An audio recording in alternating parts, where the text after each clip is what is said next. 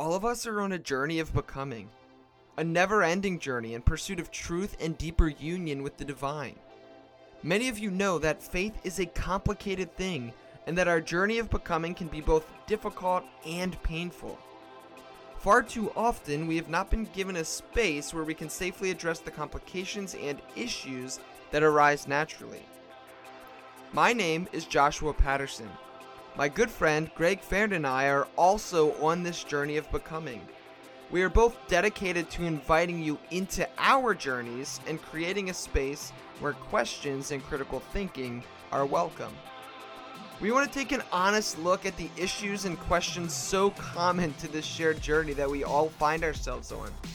We want to genuinely seek out what it means to follow Jesus in our ever changing world, in our unfolding and expanding universe, and in our pluralistic society. We have come to know that doubt is not the enemy of faith, but rather that both doubt and curiosity are two of our biggest allies. We have learned that the Christian faith is more about wisdom and love than it is about correct doctrine or belief. And we believe that we are being invited to continually seek out both wisdom and love, renewing our minds, expanding our hearts, and rethinking our faith in the process. Thank you for joining us on that journey.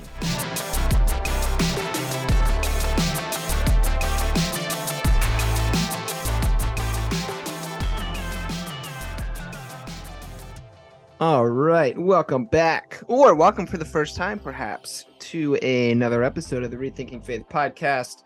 I am one of your hosts, Josh Patterson, and hanging out with me today is my good buddy Greg Farrand. Greg, uh, I was gonna say what's up, man, but I always say that. I need a new line. Yeah. Well, How- yeah, yeah, I got sometimes you ask about hockey. Yeah. Get, get, what's your What's your new? Nothing. Dude, I need you to come up with like a new clever catchphrase. Uh, yeah, I don't. I I'm not very clever, so it's not gonna work. I, I'm trying to think, but like everything just has like either innuendo. a beer haze, a beer, too much beer haze in between rational thought and creative thought, or Yeah, there's that. Um, although I didn't, I have not consumed much alcohol today. Although I did pour myself a process. prior there is a point of relativity of much. That's true. Um, Yeah. but I'll have you know, I weigh 130 pounds, and so like, uh, One- clearly, one, beer. Yeah, will just wreck me. So Are you 130? like 130, 135, yeah, around there. Proud of you, man. I don't Good weigh. for you. Yeah, yeah. So that that's how about that? That's the question we ask people now. Like, hey, welcome to the podcast. How much? How do much does Josh Patterson weigh? weigh?" and if you get it right, then you've listened to the podcast before, and you're allowed to hang out. We'll get you a free Patreon membership if you can Yeah. guess Josh's weight. That way, you can see the video of yourself that you already saw in real in real time. That's Brilliant. Right on. Sweet. Well, uh, Greg, today we will be actually talking to a person I'm super excited to talk to. They've been very patient with us. Um, I think I first started communications uh, with Jonathan. So we, uh, Jonathan Foster is here with us. Um, and uh, I will welcome you in two seconds, Jonathan. But I'm going to kiss your ass before I say welcome. Uh, but Jonathan has been very patient. Uh, Jonathan reached out um, a hot second ago, and um, yeah, like now he's here. Very excited. Uh, he wrote a fantastic book that I really enjoyed. Um, I was posting quotes of it uh, on Facebook and such when I was reading, which is how you know I liked it. Um, and so yeah, Jonathan, welcome. How's it going? It's going good, man. Thanks for having me on the show. And yeah, we've been interacting for a while, but you know, you kept returning the phone call, so yeah. I just keep the conversation. a lot, a lot of people don't do that, so I'm always honored to actually have the response. And in case you're wondering, I'm two twelve. there we go. 212. All right. I'm I'm about I'm about 165, so we run the Um, spectrum right here. I'm way Run the over you guys, so that's. Uh, I don't know if that's good or bad, but that's where we're Uh, at. well, Jonathan, just for clarity's sake, if- contact any previous guest on this podcast and they'll have a similar experience. And that's what happens when somebody with ADHD uh, is in charge of scheduling. That's what that's one of my downfalls. I appreciate your uh, patience. All good, man. yeah, well, Jonathan, I tell you what, you're uh, well, and and now you're with two hosts with uh, ADHD, um, which always leads to Bazinga. uh, and as bazinga. It's a lot of energy, and who knows where we'll go. Uh, but but so Jonathan, you wrote a book, The Theology of Consent, Mimetic Theology uh, in an Open Relational Universe. And uh, one thing that uh, you know, again, if you just hear that, if you hear that title, you might be tempted to think that this is principally an academic uh, kind of ivory tower uh, theological book, and it is full of rich, brilliant theology. Uh, but any any good theology, any you know, t- the point of good theology or philosophy is to engage us in the rawest places, in real life, in the gritty day to day. Um, and that's what this book does. And Jonathan and uh, Josh and I were talking about it before him. There's so much humor. Uh, Josh was saying he was reading this and like literally laughing out loud at points. Like you engage it with humor uh, and also rawness and realness. Um, I'm not sure that there's more of, as a recovering evangelical, in some senses, who is uh, really moving away from such uh, fear-based theologies that create a system where uh, God is, uh, you know, hugging you with one arm and holding a dagger at your necks with the other, uh, or some uh, kind of Santa Claus God who is either going to give or withhold gifts based on your naughtiness or your uh, capacity to ask for things, and what you engage with, what you approach and articulate, is something so refreshing. And I and I believe that our uh, and I know Josh and I talk about this that your view on God really kind of in many ways defines your view on life. It's it's not just some uh, abstract theological perspective of the uh the, the the big deity in the sky but that your your perspective on the divine radically impacts every uh, second of your life consciously or unconsciously and so i think it's very helpful to begin to dig in and unpack uh, our our perspectives. Um, and of course, as you know, uh, we talked about this, Jonathan, just before the podcast at at Rethinking Faith. We love to connect theology with story. So we definitely are going to dig deep into your the- theology and perspective, into Rene Girard, uh, uh, mimetic theology. We're going to dig into uh, process theology, and we're going to splash around in that like kids in a kiddie pool. Uh, but before we do, uh, we know that uh, no one is drawn to this work uh, out of the blue, right? That we're we're drawn to theology. Uh, we're drawn to explore the nature of reality, uh, our philosophy and perspective on hope, on suffering, on life, on meaning, because we're wrestling, man. We're wrestling in our guts, uh, and some people have the capacity to just roll on uh, and just. I, I've got I've got dear friends who just have the capacity to kind of live life and they're happy. I'm not one of them. Uh, I, I sometimes am jealous of them, um, but I'm I'm an overthinker. My head is full of thinky thoughts uh, nonstop, uh, all the time, for better for worse. And I know that you are too. you don't have the capacity to just float. So maybe before we dig into your book and your perspective, if you could say what in your journey, kind of maybe nutshell. That's Josh gives me shit for that saying that all the time. If you could nutshell your kind of uh, journey that led you to actually want to write this book? What what in your guts? What happened in your story? What kind of what fucked you up to or you know in your journey to actually make you want to write this book for the world? Yeah, well, that's a lot of stuff. Really glad to be with you guys. And yeah, I'm happy to dive into all of this. It's uh, been super meaningful the last three years. Writing about it, I say three years. Um, really, the journey goes back probably at least seven, eight years, almost eight years now.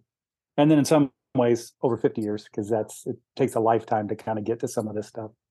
Um, but what I started to say was it's been really meaningful studying and writing the last three years and hanging out with Tom Oord and doing this. Um, so it's always an honor to be able to to also talk about it. So thanks for having me on. Um, the story probably the, the the major demarcation, really watershed moment of my life, my wife and I's life, my family's life was New Year's Day, uh, 2015. Our oldest daughter was killed in a car wreck, and previous to that, I'd been a, a um, church planting pastor and I was in the middle of a of a brand new church plant actually in 2015. We had started it at the end of 2013.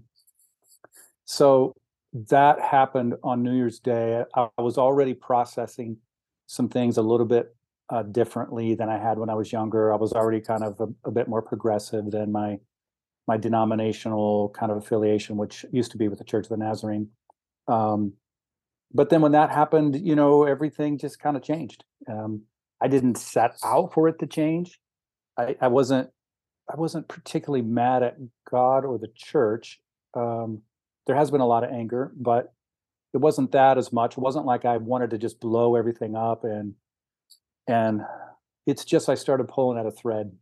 I don't know if you guys are familiar with uh, George MacDonald, but he's the kind of the you know the fictional writer that inspired Tolkien and and C.S. Lewis and others. But he has this Princess and Goblin story about the princess. I'll, it's just I won't get into it in detail, but basically she's instructed when she's when she's uh, afraid to pull on this invisible thread, and it will lead her.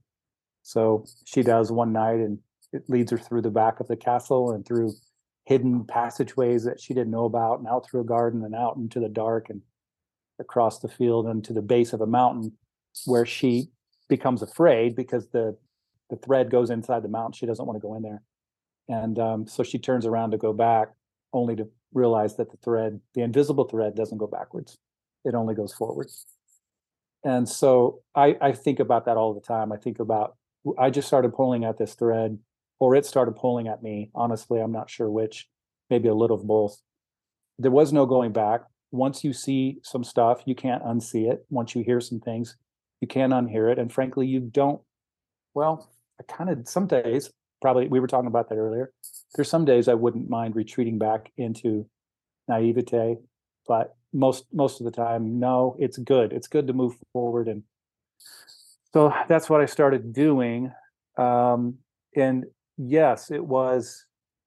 I'm, I was started trying to answer these questions like, what does this mean? And I know I'm not the first one to have ever gone through anything difficult like this. Um, but I took it really seriously. And I was pastoring, so I was kind of like in real time trying to be the meaning maker, which is what pastors do for everyone. It was a small church plant. I had two boys in high school and junior high at the time. You know, my daughter's friends from college all came to the church, and we had I had nieces and nephews. And so I really wanted to approach the thing with intellectual integrity and honesty. And there's tons of stuff to talk about all that, but that's how it led. That's how I got introduced. Somewhere right at the very beginning, I got, introduced to Rene Girard. I can't remember. It might have been Peter Rollins, might have been a Brian Zahnd thing. I don't remember. Um, and then that really helped me as I worked through some of that. And then Tom Oord, who's the open and relational guy, he comes from the Church of the Nazarene. He's still a Nazarene. None of us can figure out how that's possible, and including him. I, we don't we don't get it. Um, but we have a similar background and and I was kind of aware of some of this stuff anyhow, but then I really got into it. And so I'm probably rambling, but to wrap this little piece up, what happened for me was Rene Girard's mimetic theory was so ex- super helpful and open and relational theology was so super helpful that essentially I was like, I wonder what would happen if we put these two together. And so the book is outlining, you know, it's lining out mimesis, and then it's lining out ORT, and then it's crossing the lines, it's crossing the wires and watching the smoke fly. And it was really, really hard at times because they're uh, they're very different things. Um, but then at other times it was it was really, really beautiful. So um, so yeah, I don't know. Does that answer the question? That starts to answer some of the question, right? Yeah, no, most it most definitely does. It's it's so um interesting feels like a trite word, so I, I don't mean it that way, but it's so interesting to me how many people uh come to open and relational theology out of some form of suffering or trauma that they experience. Um it's similar cuz like I don't know if you know, I really like like Christian mysticism and so like a lot of the mystics are introduced that way as well. Um, I kind of came to open and relational theology and the mystics together, and then found like, oh, these things play nicely. Um, but no, all, all that to say, like, yeah, that very much answered the question, and uh, thanks for sharing. Um, Absolutely. Uh, and it was fun. I remember when you had first reached out and um I started, you know, looking at your work and all, I was like, wow, these are two like, you know, that these are a few of my favorite things song or whatever. I was like, open relational theology and mimetic theory. What? So I was I was super excited. I you know had kind of like a nerd moment. Um and I I want to jump, I want to, you know, talk about both of those things. But first, I want to ask you um what drew you to the word consent in in uh when you wrote the book Theology of Consent? Um yeah. How did how did you Um, come about that title?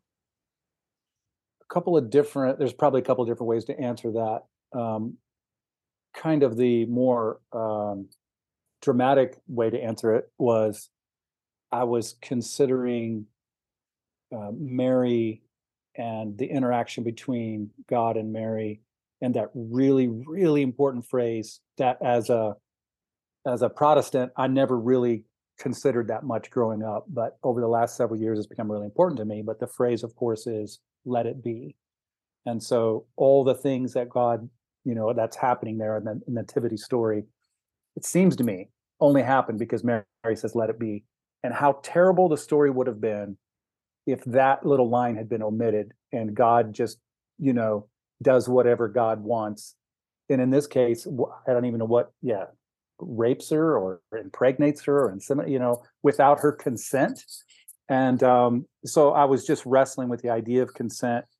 And then i thought maybe the maybe the whole how much like how many incredibly huge important things happened because this one small little girl i assume she was a little i don't know maybe she was large but this one small little you know out of the way hebrew girl gives her consent and then i thought maybe the whole cosmos revolves around such consent. And i was so arrested by that thought like it, it just it messed me up for a couple of days and, and in fact probably a couple of years. And so i kept coming back to that so you know and trying to figure out if if i believed that if i believed that it was possible or if it might have been possible to believe that the, the whole cosmos revolves around consent. And I, the more i played with it i thought it was true. Um, i think the best thing we can say of god is that god is love. It's possible there are some other things that he or she is but i think it's the best thing. I think it might be the truest thing. And if god is love i think the fundamental characteristic of love is consent. This beautiful incredibly powerful but also humble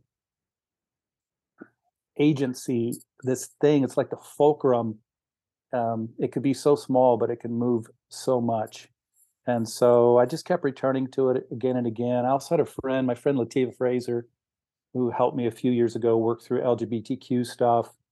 And um, i was trying to come up with boundary markers one day with her and she basically said well it's it's really you know just about consent. And i was like oh yeah. So that was in my mind.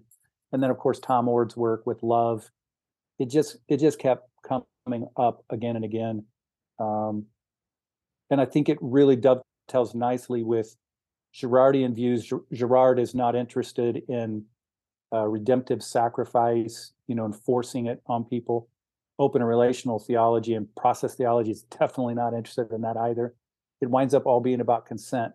So i think this little word consent holds a lot of power and is very applicable to a lot of things that are going on in our world today. That, th- okay, there, there's so much beauty there, and and let me just d- make a quick uh, side note. If you hear any noise in the background, I've got a 14 week old puppy who is not happy that I'm on a podcast uh, in the other room. So if you hear some whining, there's Okay. nothing terrible going on in the background. That is my right. 14 year old puppy, uh, Maggie. But anyway, uh, so so Jonathan, what you just described, oh my God! So even as you're talking, it, it, it's like balm again just with with our kind of classic western uh perspective of omnipotence and uh with an idea and and many many years ago i was a five point calvinist so like doubling down on omnipotence. I, i'm very i'm in a different universe now but that that whole concept that i for, for that season of my life i feel like my life was so chaotic and I needed some grounding and clarity. And the idea of an all powerful deity at that kind of lily pad of my spiritual journey was comforting uh, f- for that season. But as I began to live into life and experience hardship, experience suffering, uh, what what can initially gave me hope started creating a profound discomfort uh, and uh, dissonance um, and so so in this exploration in my own journey you know shifting from an omnipotent god uh, to something very different that again re- resonates with uh, process theology and one of the things we love to do is you know i know we have people that are theology nerds that listen to us all the time and they already know about rene girard and mimetic theology and process theology but if you would and again uh, you know, uh, Josh and I were talking about this earlier. We were laughing about it. We've had Tom on Tom Oord on this show a bunch of times. Of course, you know he is a rock star in the process uh, theology world, um, and uh, now we have the opportunity. And this is this is Josh's comment to have someone besides Tom break down what process theology is uh, yeah, for Tom, our listeners. Tom can't have all the fun. yeah, he can't have all the fun. He can't Sorry, have all the fun. And it's a big world, Tom. It's a big right. world, Tom. That's right. and he's a, he's an avid listener to our podcast, so we celebrate that. So he's hearing us as we speak this. but That's so, if you could, if you could kind of uh, for our newer listeners, uh, can articulate how you would define process theology, and then we'll get get, get into mimetic theology and, and Rene Girard. But kind of define process theology for us. Yeah, well, how about we stick with um, I'm more comfortable unpacking open and relational theology Yeah. versus process, which um, they're really they're very uh, similar. To talk about one is to talk about the other. Process is a little bit more complex and ambiguous at times for me. Um, so open and relational, yeah. Well, first of all, Tom is an amazing person, and he's the one who coined the phrase. And um, you know, a lot of us owe a lot to the work that he's done. And And one of the greatest things about Tom is the is the fact that his personality and his spirit um, match are congruent with his theology, which is always nice. Yes, very much so. All of us have Oh, met. always nice. Yeah. Always nice. Not Yeah. always true with my seminary professors, but always No, nice when you no. find it. Yeah. right or your pastor or to be frank not always true with me either but um but i've been in tom i've been with tom in a, in a lot of settings and and uh he's a he's a good guy i owe a lot to our non-rivalrous friendship so with open and relational yeah i usually start with the relational piece and and talk a bit about how the entire world is interconnected we the reality seems to be suggesting to us that um that the nature of reality is relational, that everything is connected from the micro to the macro. It's a deeply entangled world. It's so entangled. You know, our smartest people are still trying to figure it out. You know, it's so entangled that that we mess up things literally just by looking at them at the quantum level at least. And um, we we we cannot explicate all the stuff that's going on there.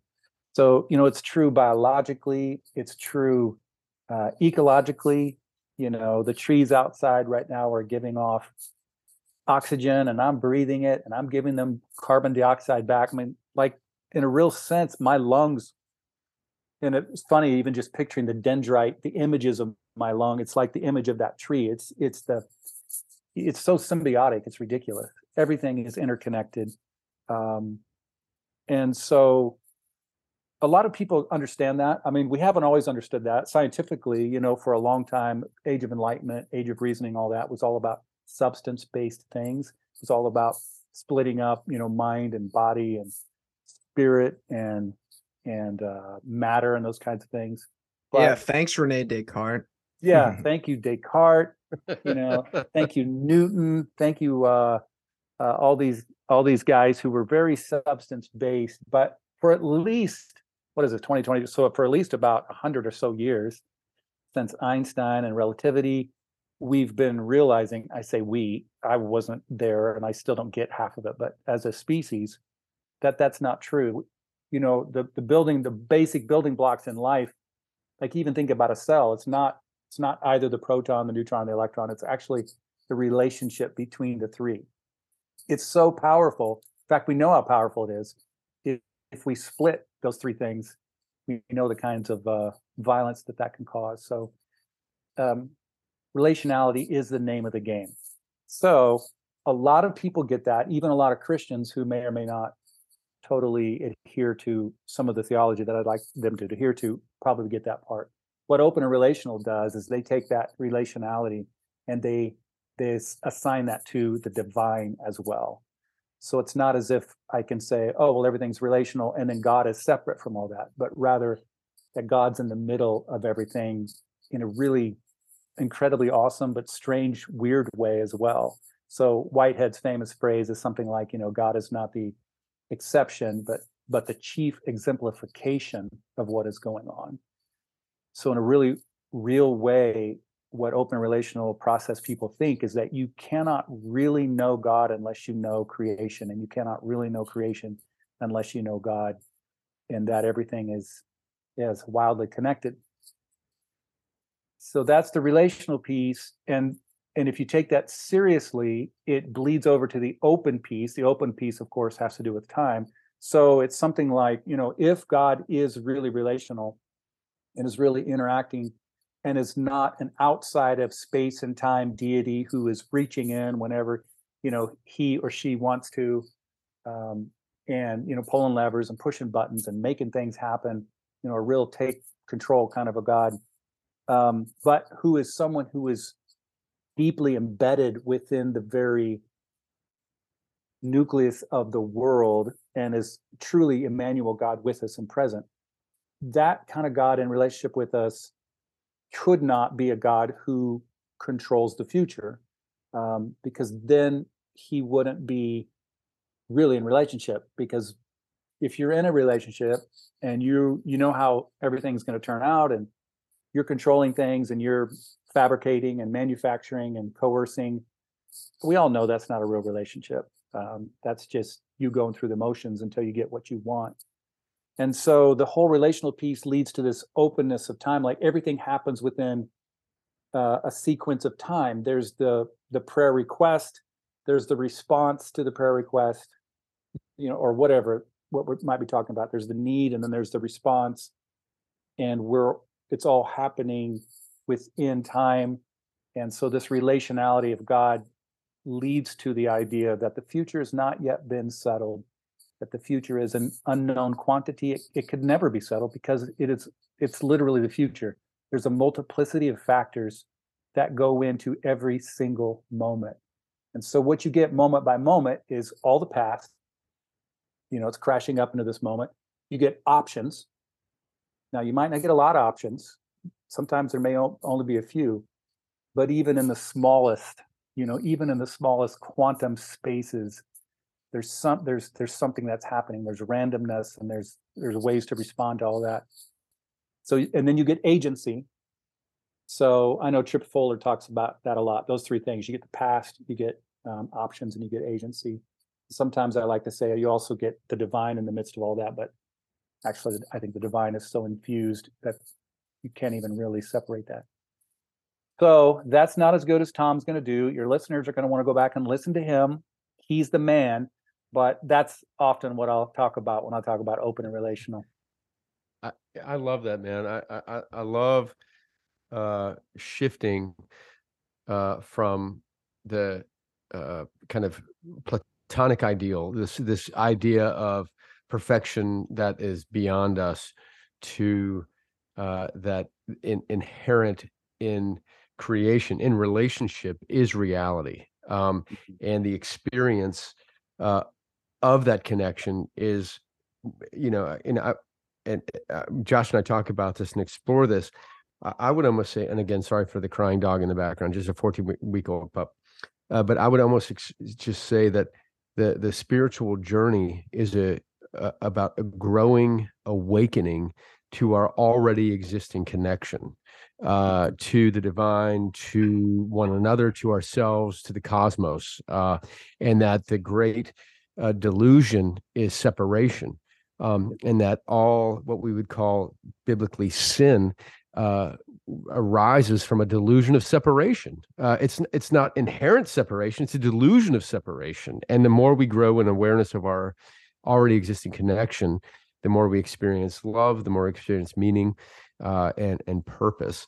Um, and so, th- th- for me in my own journey, the, this open and relational theology is absolutely the most congruent, um, not just intellectually but experientially, uh, in living into that uh, and, and, experiencing and, bibli- and biblically, and, and biblically. Why not just throw in the Bible? Why not? You know, just throw in the? Bible. Go ahead, Jonathan. those, Why not? right, right. Sorry, for those who care about such things, uh, you're right. Experientially, scientifically, it makes the most sense. Uh, relationally, biblically, for those who care about such things, it makes the most sense too. Probably, I hesitate. I say the most sense. I don't want to act like I know all the answers because there are some really smart people who don't always agree with me. Um, but but it, it helps me explain this omnipresence that I think is so so prevalent and helpful in the Bible.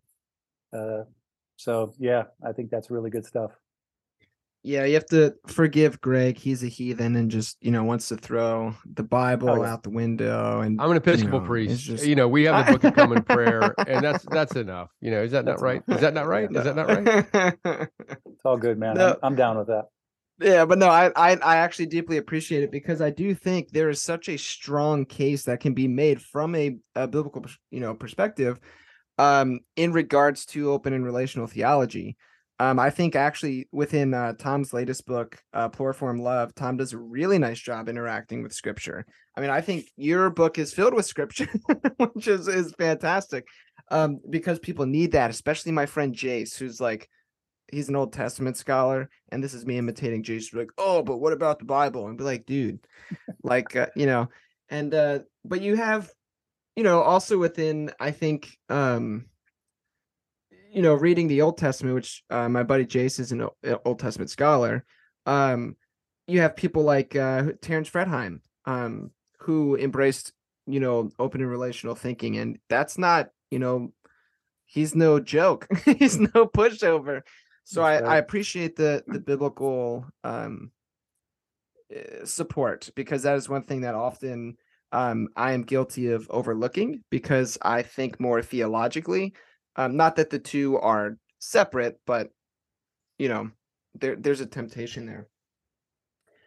Um and so I guess one question I wanted to ask you in regards to open and relational theology is when it come and you you offer a variety of these in your book but when it comes to open and relational theology what do you think what do you think are some of the most helpful critiques um that open and relational theology can bring uh to what is often called like traditional theism or classic theism rather um yeah what what are some helpful things that you think open and relational theology allows you to do so to speak Yeah, there's so many good things. There's so many helpful things for me over the years and ways I've been able to apply it.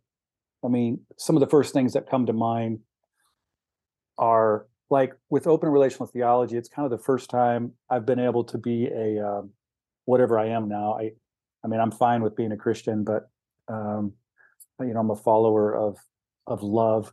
It's the first time um, where I, I can kind of embrace science really, and I don't have to be embarrassed about uh, what the scientists are saying necessarily. So I really like that. I really like its commitment to that. Of course, on the other hand, there's a lot of scientists who are, you know, a more fundamentalist atheists, and so I, it's it's also um, the first time I get to hang out with them and bring theology and not be embarrassed too. So because it's you know open and relational is just really open to um gosh what what's the best way of saying it without sounding arrogant you know just really open to intelligence and open to wisdom and and to um truth although i know truth can be co-opted so i've i've loved that whole piece and it's just helped me to um to live in the middle of those two worlds that aren't always easy to live in the, the other thing that comes to mind, and we've already kind of referenced it, but is the the critique of capital, what I call in, in the uh, in the dissertation in the book is capital O omnipotence. Uh, Catherine Keller, who's one of my favorite theologians, she talks about the omni macho God, and I, I love that phrase too. Um, this whole idea of you know again the outside time and space. Of course, it's masculine because you know let's be honest, gender is important here uh, this masculine outside time and space, capital O, omnipotent, hierarchical, top down. You know, do whatever he wants to do. If if you if you mess up, it's you know you're out of the picture. Next man up. It's no big deal to him because he's already got it figured out. He's a blueprint god. All of those things. I mean, every just one of those little cliched things I said are just you know nauseating. And and in the end, at the end, I think the best you can say about them is that they're this is me personally. There are there are people out there again. There are smart, good people out there who who don't necessarily believe this. So I'm not trying to be disrespectful, but for me, at the end, capital O omnipotence, um, at best is is misaligned, and at worst, it's abusive and coercive and manipulative. And I just don't think it's done us any good at all. And here's the funny thing: talking about the Bible. And by the way, I'm not really a Bible expert, but um, I have spent a, lot of my life in it it's not even necessarily biblical. I mean, omnipotence doesn't appear in the Bible. Um, and certainly this concept of that we've, you know, weighed weighted our entire theology down with is is not necessarily part of the Bible. I mean, there's a way to read the Bible to make you think that. I just don't think it's the healthiest way. So I'm I'm not down with omnipotence. I'm not really down with omniscience unless I get to you know really define it. But I'm I'm down with omnipresence. So, anyhow, I'm trying to answer the question: What are some some things that it helps me critique? It, it definitely helps me critique the abuse that capital O omnipotence has has introduced to the world. Yeah, that when I think that's so that's one of my favorite uh, critiques as well that it offers. Um, and I know our our mutual friend Tom is uh, is currently working on uh, some more, yeah. you know, writing around of, those topics. Death yeah. of Omnipotence, I think, is his most dramatic recent title that he's working on. What's his yeah. new word? Am, am, omnipotence? Amino? What, what yeah. is it? A- Ami or Ami? Yeah, A M. Yeah. So it's basically love, love power. Love, yeah. love power. Love potency. Right on, Tom. Bring it, Tom. I gave you shit earlier, but just know we're behind you, buddy. Absolutely. Love power. Let's do it. yeah, that so that's that's um I don't know. That's that's one of my favorite uh critiques as well. And I think I agree with you. I like the uh I think omnipresence is the best of the omni qualities yes uh within uh traditional uh air quotes theism. Um so I yep, that helps that helps keep so the phrase that just came to mind is when we were talking about Tom's book and, and this whole thing is you're, you're either a person who is about the love of power or the power of love. Yeah, that's and bam. so much of the capital O omnipotent Americanized Christianity is the love of power. It really, really is. When you just flip that, it's like, oh no, it's the power of love. And it it requires you, it invites you to redefine love and to reframe love and to rehabilitate this really which you know it's kind of become this wishy-washy, you know, word that so yeah, the love of power versus the power of love. Yeah, it changes everything. Yep. It changes everything. It does. And again, this is this is where uh uh understanding our, our theological framework impacts our every millisecond of every day. Mm-hmm, mm-hmm. Uh and and it impacts our lens on life uh and how we experience every moment. Uh, so I, again, I, I think because I, many years ago I went to Reformed Theological Seminary. Uh, originally, I was a PCA pastor. No wonder you're a heathen now.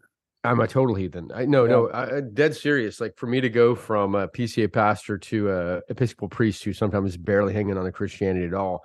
Mm-hmm. Yeah, it is a um I am and and I'm still in the same town uh where I planted a PCA church and then moved on the so I'm and many times I go into a uh, a grocery store and I bump into people that thinks I am a heretic or persona non grata. Right, right. Uh, I've I've grown accustomed to it.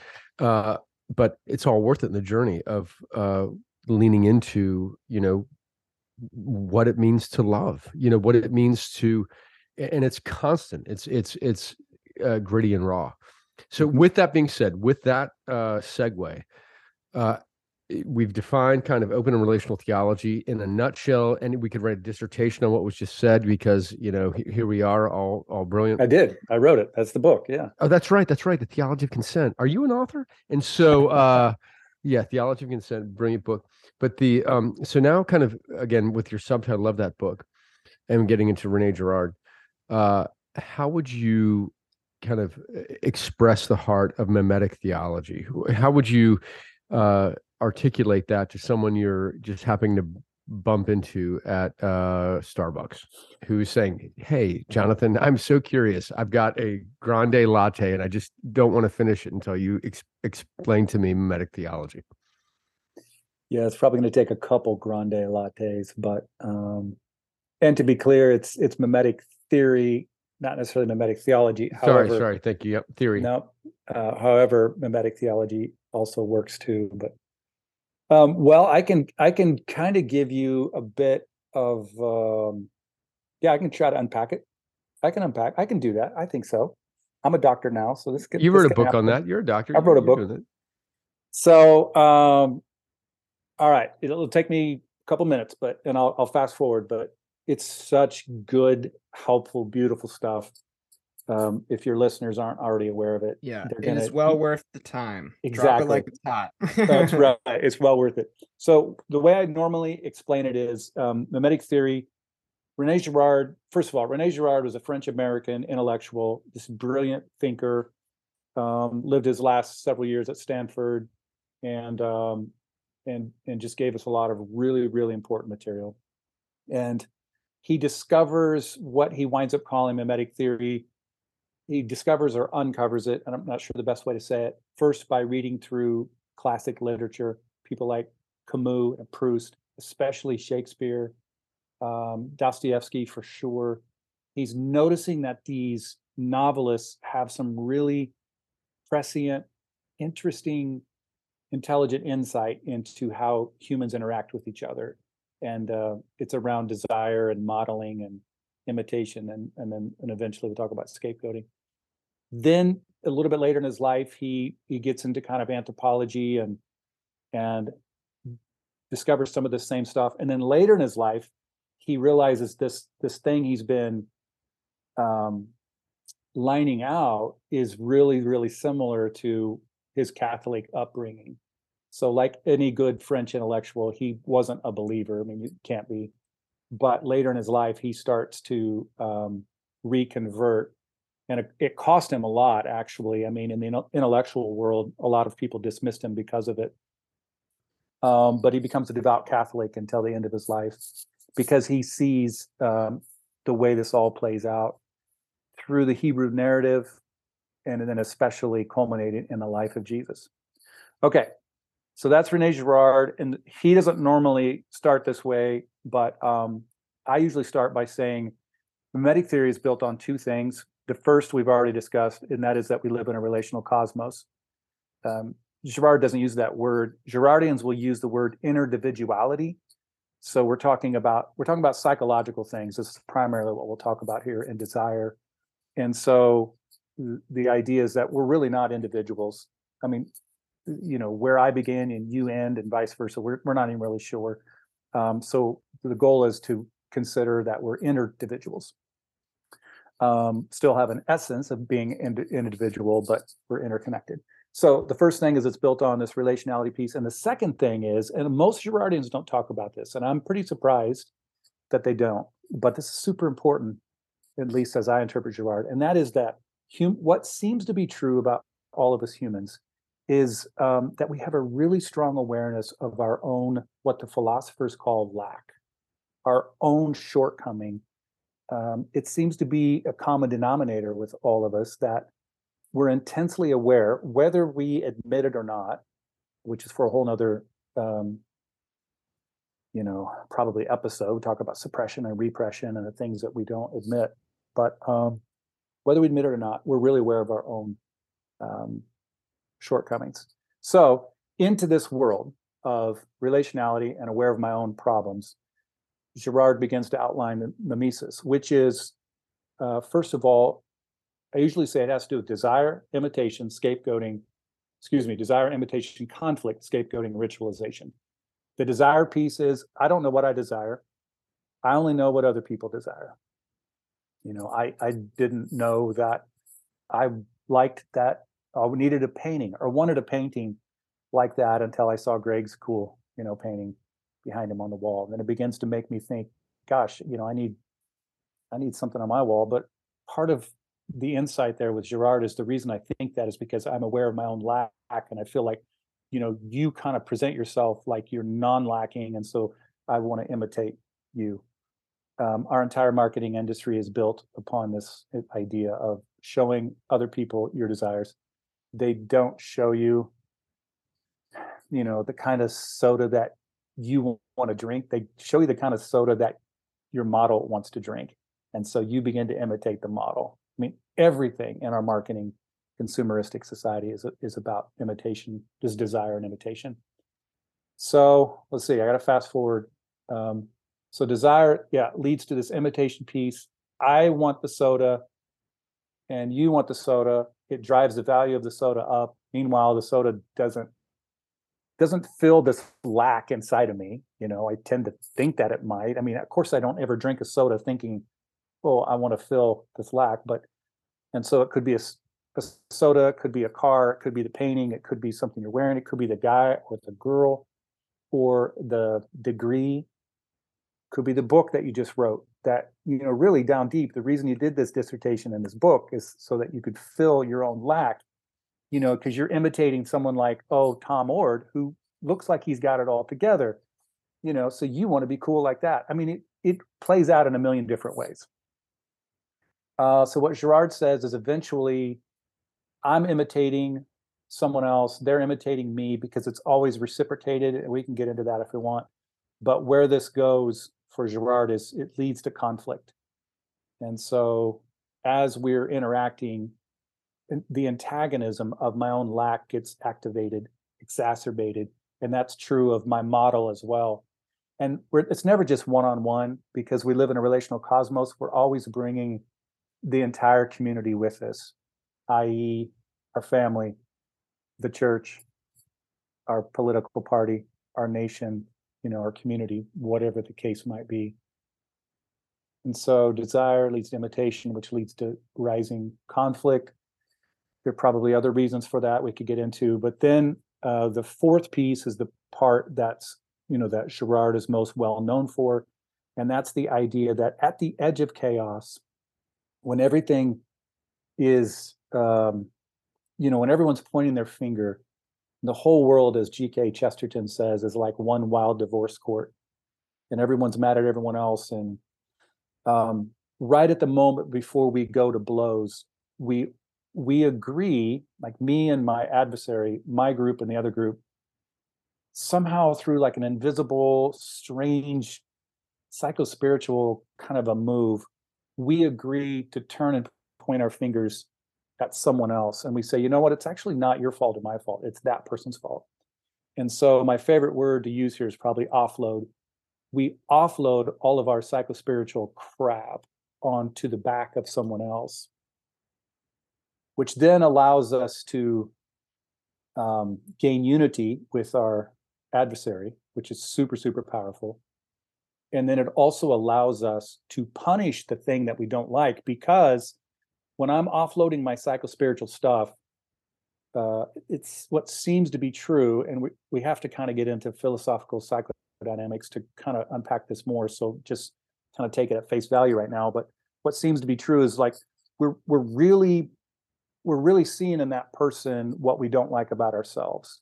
And so it justifies, as we project our stuff onto them, it really kind of justifies our punishing them and rejecting them. And so me and my former opponent agree in unanimity to scapegoat that person. And so then we, you know, we kill them, we lynch them on a tree, we push them in a volcano, we shove them in the gas oven, we write a bad social media post. We don't sit with them at the lunchroom table. Our scapegoating tactics are endless, they never stop. But it's always built on at least two lies. The first lie is that me and my opponent are innocent. And the second lie is that that scapegoating victim is, is really guilty. There's so many things to say here. Um, but desire, imitation, conflict, scapegoating. The last piece is the repeating and the ritualization of all that. For Girard, that's what religion comes out of. Sorry, that was a lot of words, but there you have it in a short amount of time. No, it's good. Well done. Thank you. Thank you. Yeah. Not I like in the um I know you had uh mentioned uh Peter Rollins earlier, and I think that's probably where I first also came across well, I don't know if that's where you first came across this uh, kind of thinking, but that's where I came across um some of these kind of ideas. He didn't necessarily uh you know reference Girard, but he would talk about like this the myth of the sacred object, uh, mm. which I think is so interesting. Um because in a strange way, I not all uh Christian traditions, but there are some Christian traditions that actually play into that myth of the sacred object and set God up as that sacred object and then put people into this uh perpetual cycle that's just really unhealthy and not great. Um and so I I always have lo- like found that critique so very helpful. Um Sure. So uh, yeah, that's that's just uh, one thing that that came to mind. Um, yeah, so I got into. Um, I know you didn't ask, or maybe you did earlier. That's all good. But the, I know I, I can't remember if it was Peter Rollins or not that I first learned about Girard, but the but the basic concept, the basic reason I got there was because um, immediately following the death of our child, I was like, well, my I mean, my first thought was you know what the hell just happened. That was i'm still basically thinking that almost eight years later. But um, my next thought was like why did this have to happen? And not so much again that i was necessarily mad at god which would have been fine if i was some but it was more like what does this mean? Like what does this mean? I still wrestle with that pretty much every day like you know and i know i can't ever really figure it out but um, it is just the way my brain is and well, that question for me, and I think for a lot of people who are interested in Jesus, is connected probably at some level with, well, what did it mean that Jesus had to die? Why did Jesus have to die? Well, somewhere in there, I that's where I landed on Girard, and Girard gave me a way to see why Jesus had to die. Oh, now I know why Jesus had to die, because we killed him. That's it. End of the story. Well, why did we kill him? Oh, we we killed him. The reason we killed him was because of all those things we just worked through in a really, you know, condensed way. Like because we're all so worked up about our own anxiety and we can't figure out how to deal with it. And it's also connected to what we were talking about earlier about this myth of separation. You know, eh, we feel like we're separated, and so then we project all of our stuff on other people, and we create all this violence, and then we scapegoat, and, and Jesus becomes a scapegoat. So that was so incredibly helpful for me to have an intelligent way to work through why this incredibly absurd thing happened to this you know obviously really compelling person and it has all these ramifications and implications with a bunch of other stuff. So whew, okay. Uh so I, I think we can you know when i was in the pca and i was going through my ordination process way back in 2001 you know i had to break down i had to write papers and break down my theology of penal substitutionary atonement and it was all so academic uh, mm. and uh, jesus anyway the, the whole idea of the cross uh, was uh, all in greek and hebrew um, when you just shared jonathan about the death of your child mm-hmm. and um you're i think i there, there there's such an intimate connection of the meaning of death uh and or the lack of meaning or the chaos or the suffering of that uh, and i hesitate to ask this question just because it's so raw and so human sure. but uh i, I just want to eh, to me eh, the, the most the, the reason we're here, the reason that we give any time on rethinking faith, or that Josh or I in our own journeys are exploring this, is because we're just trying to fucking eh, get through life in a meaningful way. And what's the purpose? And is there love? And how do we right. live this in a meaningful way? Right.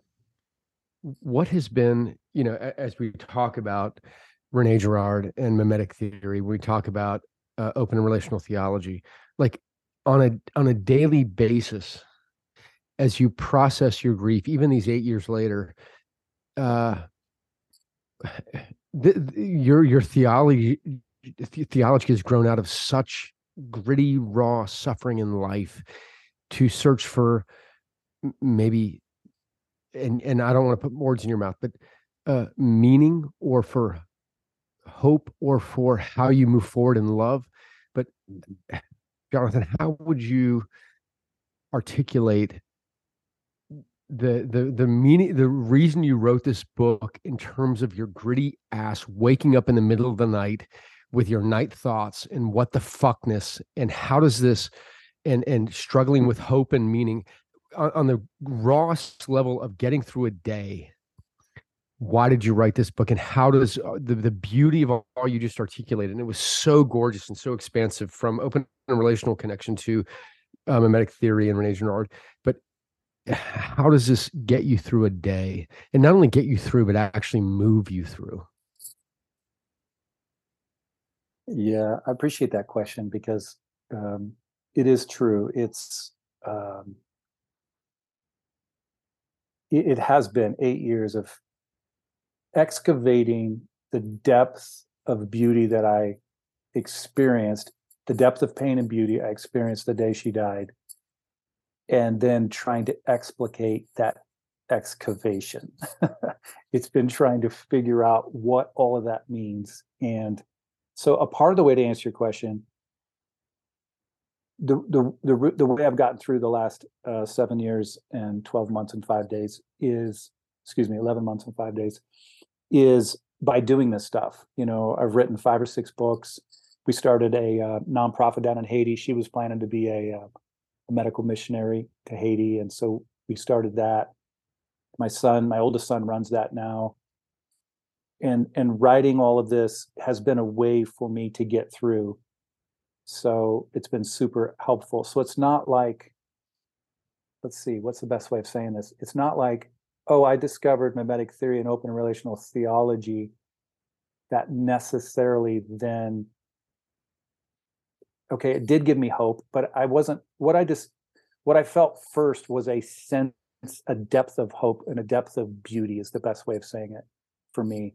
Beauty for me i um, began to try to explain in a whitehead kind of a way alfred north whitehead talked about beauty being the diversification of things um, uh, of, of harmonization of diversity sorry of harmonization of diversity you take these things that normally don't go together and somehow you figure out how they can kind of make this this beautiful music which by the way is what i did with what i tried to do with open relational theology and mimesis you know they're they're things they're disparate things that don't normally go together.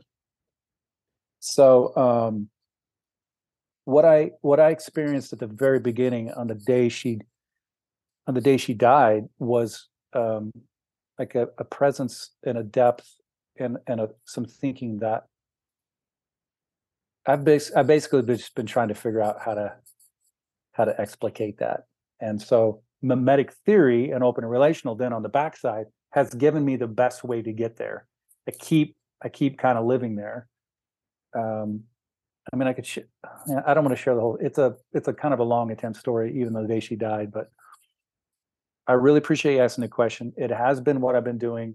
It's the reason I don't always say it, but every sermon I've preached, every small group I've led, every book I've read, every word of this dissertation, either directly or indirectly, is is trying to make sense of that and also honor my daughter in grief and also capture and recapture the love and the beauty that along with the pain because beauty is both love and pain. They're not mutually exclusive i don't know if i just answered your question it's a it's a Thank jumbled you. mess of uh Of course, Of and that's stuff. utterly congruent. Thank you for that. Uh, Yeah. Uh, who I just feel it. Yeah. I feel, I feel your answer, and uh, and And- and and I'll say when I get to the I- what I've experienced so far, I've experienced a lot of people responding really well to it. Um, I but I can tell a lot of people start to get bogged down when they get to the open and relational part, um, which could be for a number of different reasons. Hopefully, people will press through to the end because uh, when I start talking about an evolution of love, um, when I get you know that love piece and that beauty piece is so important to me and i think so important to the hope of the world you know we've had basically 400 years of of like this legal, like you talked about substitutionary, atonement. We've had 400 years of explaining it legalistically, of explaining it economically. They're very, very thin ways to uh, talk about love. We need, you know, we need something else, and I think beauty is that way forward. You know, Dostoevsky has one of his characters say, "With beauty like this, you could change the whole world." And I really do think that that's that's the hope. So um, I love talking about it. I could talk about love and beauty, even though I'm probably not making any sense all night. So we don't need to wrap up. let- or we dude, can. You, dude, you're okay. First of all, let me just say, a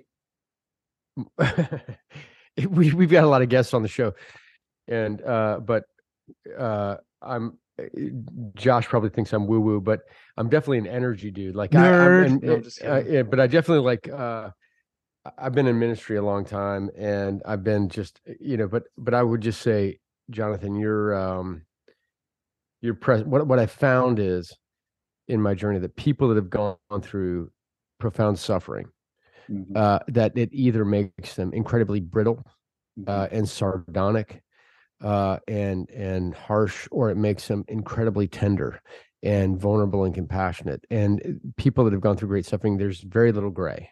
Uh, uh, they're Correct. they're often either one or the other. Mhm. And uh, your your presence, your energy, uh, like I would just say, dude, like I, I just like you're the kind of dude I just want to hang out with. Like, let's go get a beer. Let's be friends. Like, let's just we could sit together it. and watch.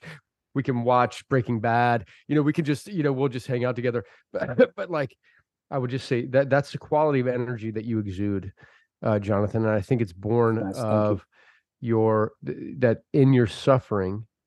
That somehow, whatever for your journey, whatever your makeup is, that instead of going sardonic, bitter, and jaded, that you went tender and compassionate and that is evident uh, in your presence. And I just w- want to name that, man. So thank you. Thank you. Um, yeah, dude. Uh, well, I'm just naming naming what I'm seeing. Uh, but I know Josh has got a question lined up because I've been blathering on. But uh, I just I do want to name that, man. And thank you. My heart feels very uh, full and tender after you, the answer you just gave. So thanks, brother. Thank you. Yeah, and I I second everything. Um, I don't know that Greg said. Um, especially too, because even just you know from that perspective, when you like you you know when you can like read someone's book or like their writing or something, and you can just you can kind of tell kind of where they're coming from. Like this person's just really pissed. This person has dad issues. This you know what I mean. Um, like I the I don't know the place your writing comes from. Um, I appreciate um and just i don't know resonate with so i second um what what greg is offering Well, Um, I appreciate that. I think some of that too. I'm really thankful Tom allowed me to, like, it's not written in a normal dissertation kind of way. Uh, you know, most Yeah. of these are, and I'm not even saying that's good or bad. I'm just saying most of them are a little bit more analytical, maybe a little more research oriented, but uh, especially at the beginning of this year, because we're here at the end of 2022. So really around January, which is um, not coincidentally about the time I um gave our most recent church plan a big hug and we decided to all go move on and try different things. So I really had a ton of time. I just started writing from my heart and hour upon hour. And I was really, I thought what Tom would say was, this is good, but what we need to do for the dissertation, you know, needs to go this direction and maybe you can retool it for the book. But thankfully he was like, nah, I think, I think, you know, there's something, there's something happening here. And, uh, so I'm really I'm really grateful for that um, because that made it a lot more meaningful for me. And I was talking about beauty. I was um, this is probably too much hubris. I I was hopefully writing in a somewhat beautiful way as I was talking about beauty. Otherwise, it it made no sense to talk about beauty in an analytical way. You can't. It's not like you can put it underneath a microscope. So, anyhow, it was a really I, I appreciate all that. And we haven't even mentioned the cartoon sketches yet. yeah I mean, no the cartoons are are yes they're great did you are yeah. those your sketches They are. They are. I was I was aided by some stock, you know, stuff and some computer stuff, but no, they're they're mine. Well done. Thank you. I, I appreciated the, the the sketches, which add to the uh, the layers of beauty.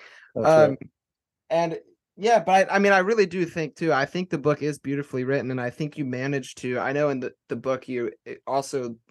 I, I don't mean this negatively, but you have like uh, sometimes like a self-deprecating kind of tone where it's like I'm trying to do this thing. Hopefully, this is how it's coming across. I'm like, dude, it's fucking awesome. Keep going. You're nailing it. So, um, I really, yeah, I enjoyed it. Um, you sound just like my wife, except eh, not with the F word. oh, other than that, you sorry. sound just like- I, yeah, That's Greg and I rethinking faith. have- That's on brand. This is rethinking faith. No, I'm not saying it's wrong. I'm just saying I just want you to know you're in alignment with with uh, my best people. yeah, I, I appreciate it. But we most definitely have uh, potty mouths, and I'm just going to chalk it up to uh, I don't know. I'll just say religious trauma because that gets me off the Yeah. hook. But I, it Um, does. You're, you're, you're fine with me. cool. Um, but I do think too on the the, the topic of uh beauty, which actually interesting enough, I'm I'm glad you keep bringing that up. Has been something that I've really been focusing on a lot uh, more recently in my own um uh, theological journey and stuff, especially as I continue reading uh more like open relational process thinkers whitehead you know andrew davis his book mind value cosmos it got me thinking this way. Um but beauty is just so important and then once you see something that is just so beautiful you're almost like this is so beautiful that this has to be true. Yeah, or at least i really hope it is. And so I Beauty think- is. I, I think I don't know if I say it in the book or somewhere else, but yeah, for me, beauty is truth more than truth is truth. Yes. Boom, mic drop. well done. Yes. Yes. Uh so good.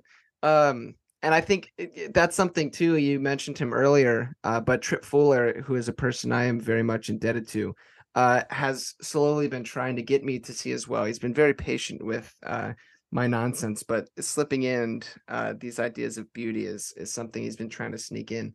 Um Yeah, well, um, of course, Tripp is a big Alfred North Whitehead guy, and and Whitehead is. the one that says that the. Um, I'm slightly paraphrasing. If you want perfect Whitehead quotes, you got to go back to Andrew Davis. You already mentioned Andrew. That dude can spout him right and left, but but Whitehead basically says that the fundamental aim of the universe is not moral. It's it's beauty. Beauty is the fundamental aim. That's the trajectory. And I think if the if a church could capture that, if a people group could capture that, if crap, if I could capture it for my marriage or, you know, from for what I bring to the marriage and or, you know, for life in general, the fundamental aim being beauty. And then it gets us away from having to line out all these stupid rules and Right. live under the weight of all these ordinances and statements and um, Creeds. it makes it and creeds right it makes it harder it's messier for sure it's a little bit scarier a little bit more vulnerable and risky but i mean what else is there you we can't control anything anyhow so I- I- I i'm totally think down with that yeah What, what you so just much said, more compelling. yeah it's so much more compelling. And what you just said, it sounds kind of uh, like an oxymoron, but it's just not. It's not at all. But like that, that that beauty is truth more than truth is truth. That that the, the what we're saying with that again, uh, maybe unpacking that a whisper that uh, we in the West are so head centric, uh, and that we approach things in such a uh, intellectual uh way like the i was just at a conference the other day where brian mclaren was talking about the enli- enlightenment was the belief that the neocortex was going to bring all of life you know that you know we have the mammalian brain the reptilian brain the neocortex which of course neo uh, means new in in the evolutionary spectrum it's the new kid on the block but we just thought that reason would bring uh, complete healing and just acknowledging that I love reason. I love the brain. Uh, but it but but it in and of itself in disconnection with the heart or body is so limited in its in its uh, potency and understanding beauty uh, beauty is a, a intrinsic melody between heart body and mind. It's all, all three uh, you know all the melodies flowing together. Mhm. and uh, it takes us out of the realm of uh, uh, a, a disconnected, uh, head centric, creedal based uh, philosophy, theology, uh, perspective and brings us back into humanness, uh, into the whole experience. Because beauty uh, can not just be described uh, rationally; it has to be felt. You know, there's and and what words can you give to a a sunset with such colors that if anyone utters a word, it's it's blasphemy because it's interrupting the gorgeousness of the shared experience right it's it's or sometimes when you're driving a car and all of a sudden that one song comes on and if anyone speaks you yell at them to shut up because they, they, they don't interrupt the beauty or or that moment where you're sharing a meal with friends and you're drinking wine and it's good food and laughter rolls down the table and you don't even hear the joke but it washes over you like a warm blanket and you just experience the reality that you're not alone that you're connected and there's a mm-hmm. beauty like like in uh the this is in lord of the rings uh, of course josh shut up don't mock me for quoting tolkien here again but in lord of the rings when uh samwise is in mordor and all it looks like all hope is lost and there's this one moment where there's such darkness and samwise looks up and there's a break in the clouds in mordor and he sees sp- stars sparkling and he realizes at that moment that there's a beauty out there that, that the darkness cannot touch. Uh, that no matter how much pain and darkness there is there's a beauty that exists that darkness cannot touch. That existential experience of beauty is the essence to me of meaning in life. And and and that's what you're describing jonathan. I feel like that's what you're inviting us into an experience of beauty that that that beauty as truth is greater than truth is truth. And i think that is worth like like i said earlier i told you we're going to dance around in this like kids in a kiddie pool splashing around and that to me is like we are to splash around in that beauty with that uh, freedom that joy uh, and that expression is is the invitation of what your book is and and uh, what open relational theology is uh, and what it means to uh, explore humanness and that that in, in, splashing around in this like kids with joy is in no way in denial of the suffering and pain of life in fact as you described uh, immediately as you're talking about your the the utter uh, I even the, the utter loss and pain of your daughter you describe both the beauty and pain mm-hmm. as a wed. Mm-hmm. Um, and so that to me, uh, I'm sorry for waxing maybe too too poetic here, but that to me, that articulation of beauty, that's the meaning of why we're here. That's the beauty of theology. That's the beauty of philosophy, uh, and and why we're we're engaging this. So, um, uh, maybe I, am I'm, I'm not like Sully Sullenberger landing the plane well, but uh, in the Hudson with with all survivors. But I'm just going to say uh, the invitation to experience and uh, experience beauty as truth uh, resonates with me so deeply as uh, why we're walking this journey and what this this work is of inviting other people into it. And I just want to say thank you, man, for your your book is a, a gorgeous invitation to that experience. Yeah, that's pretty cool. Thank you. I, I love it. Yeah, I uh again second uh Greg's beautiful uh poetic I just need about ten thousand more people like you guys, and then yeah, dude, we're gonna you're go. about to get. You know, we've we're got we've got we've got one billion uh subscribers. So oh, yeah, you are you're you're dude, your book's about to go off the charts. Viral. New York Times bestseller. I thought you did. Viral. Yeah. well, I uh I I know Greg uh was trying to to start to bring the plane in for landing. Um I'll try to do it this way. Can you um and it's sorry, I'd like to give people like you know somewhat softball questions. Um I think you're to nail this one. But if you if you had to attempt to land the plane, so to speak, uh, on this conversation of, of beauty, open relational theology, uh, mimetic theory, um, by merging the two together, uh, the open relational and the mimetic theory. Um, maybe you could think about writing a book about it. But if you had to do hmm. that uh, for us, how would you uh, kind of bring the two together in a way that that you find beautiful? Yeah, well, they like we've already kind of alluded to. They're they're completely different paradigms. They they're trying to answer different things. You know, Girardian stuff is anthropological, open and relational is just much bigger and expansive and you know incorporates everything. Girard is just like constantly laser focused. It's anthropology.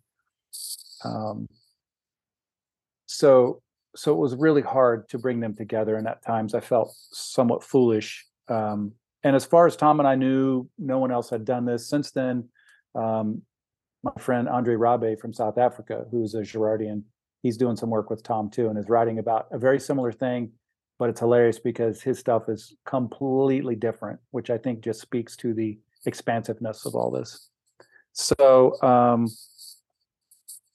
but what I started to say was with reference to beauty, because there's a hundred different things to say here, is that I felt like I was trying to bring two completely different genres of music together. And I even mentioned that in the writing. It's like sitting down with Chopin and Thelonious Monk, who's a who's a jazz pianist. Um, and I actually made a playlist of Monk and Chopin and few threw a few others in as well too.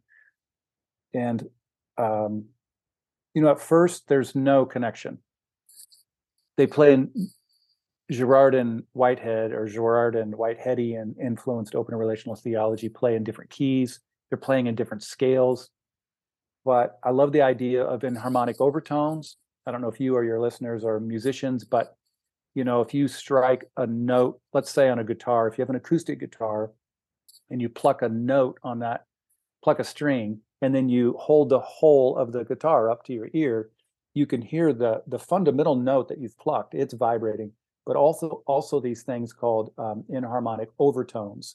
And so it's the thirds and the fifths and the sevenths and the ninths and the elevenths and on and on and on um, into the inaudible portions of it.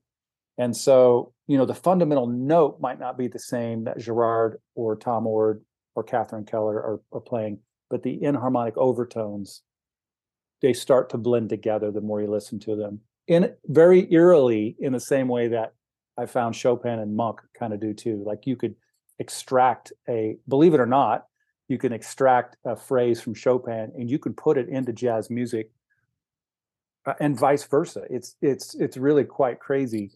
Um, so these inharmonic overtones. So there's all this beauty that vibrates and that oscillates, and that's going back and forth in this relational cosmos between people and between concepts, between God and us, and between us and creation. Um, it's happening all over the place, and there, it's not always like it's not always super obvious. You kind of have to pause and and listen for the vibrations and and hear the inharmonics of the whole thing. Um, and in certain parts, in times in life, you know, the, the enharmonics grow stronger in certain areas, and other times they grow deeper. And sometimes it's so freaking painful and hurtful. You feel like the minor chords, the openness is just going to suck you in, you know. But then if you just if, if you can just hang in there and sit with it for a while, all of a sudden you hear a a deeper vibration or a higher vibration, as it were. It just kind of depends. Because um, beauty and love is always infused in the middle of all of that. If God is love, then love is patient. That's also a very biblical thing too. Love is enduring and endearing, and it's irrepressible. It's indefatigable. Um, you know, it it can't be stopped. It doesn't control everything. It doesn't force or manipulate, but neither can it be controlled. There's something so paradoxically weird about all of that. Uh, it's the only thing that kind of keeps me going. It's just that vibration of energy and love that I keep tapping into. And yeah, mimetic theory and open and relational somehow begin to explain all of that in in ways that uh, um, I've found to be really really meaningful. And I used a whole bunch of words, and that's why I that's why I wrote the book, I guess. Yeah. Well, thank you for thank writing you. the book. Uh, yeah, as I said, I I thoroughly enjoyed it. Um, a lot. It's definitely a, a resource that I'll find myself uh returning to um, especially Appreciate as I can, yeah, continue to go on in my own journey of trying to figure out whatever the hell it is I think about things. Well, you, uh, me too. You know what's funny is literally even like last night, I was being reminded of I was reading something about some physics or quantum something, and And I was like, oh, I think I quoted that dude. And so I actually pulled up my book and searched for his name. I was like, I forgot about this footnote that I put in there. So when you say it's a resource for you, it's a re- that's probably why I wrote it too. It's like a resource for me. It's like I here's here's all the stuff that I think like this is my theology. I don't even understand it yet, but I've smashed it all into this book, and it'll help me for the next few years. Isn't that isn't that such a crazy experience? I'm not. I haven't written a book, but I've written like chapters for books or like I I just actually finished an essay today that I did on like life in the Anthropocene and the hope of ecological civilization. Nice. Um and then you like I I look at it and read it when I'm done. And I'm like, what the f- that's pretty all cool. right, cool. Yeah, yeah you're like nice. Good, good job. I'm like whatever. I don't know. That's right. awesome though. you even write it after you after it's done. That's stupid. No, well, that's fantastic. Well, Jonathan, man, thank you so much for being with us. I will Thanks, just guys. say, um, you know, you're uh, you're obviously brilliant in your approach. Uh, the book is uh, not only academically and theologically rich, but again, I said it earlier, but I think your your energy, your presence, your heart, born of your story, uh, kind of bleeds off the pages, uh, both in your vulnerability and your humor. In addition, uh, uh, your brilliant theological engagement. So, man, I tell you, it's been a joy, man. Like you're, you're, you're like, you're a dude I'd like to hang out with. Uh, and so, uh, and and I'm a bit of a, uh, the, the older I get, I'm 50 years old, and sometimes I, you know, my my my friend list gets kind of small of who I actually want to go out for a beer with, and. uh and so like you're a dude i actually like yeah yeah man let's go hang and and i mean that just uh not because uh we live in the same town and we're gonna get a beer right now but just to affirm the quality of your energy that you bring uh, as authentic vulnerable real uh, and that you're blending your uh, intellect with your heart and so uh thanks man thanks for being here and thanks for sharing your heart thanks for sharing your story uh authentically vulnerably uh and uh brilliantly, man. I appreciate it. Thank you, guys. means a lot. Let's do it again sometime. Yeah. So, Love listeners, back. It'd be a blast. The book's Theology of Consent uh, by uh, Jonathan. Looks like Foster. this for Patreons who Patreon. have video access. Whoa. It, it's kind of like the uh, classic infinity symbol, but one side's a heart. Uh, sick metaphor. Well done, you. uh, uh, artistic expression. But check it out, buy it. It's it's definitely worth reading. So thanks thanks for a uh, listener for checking that out. Yeah, most definitely. And as always, guys, uh, go in peace.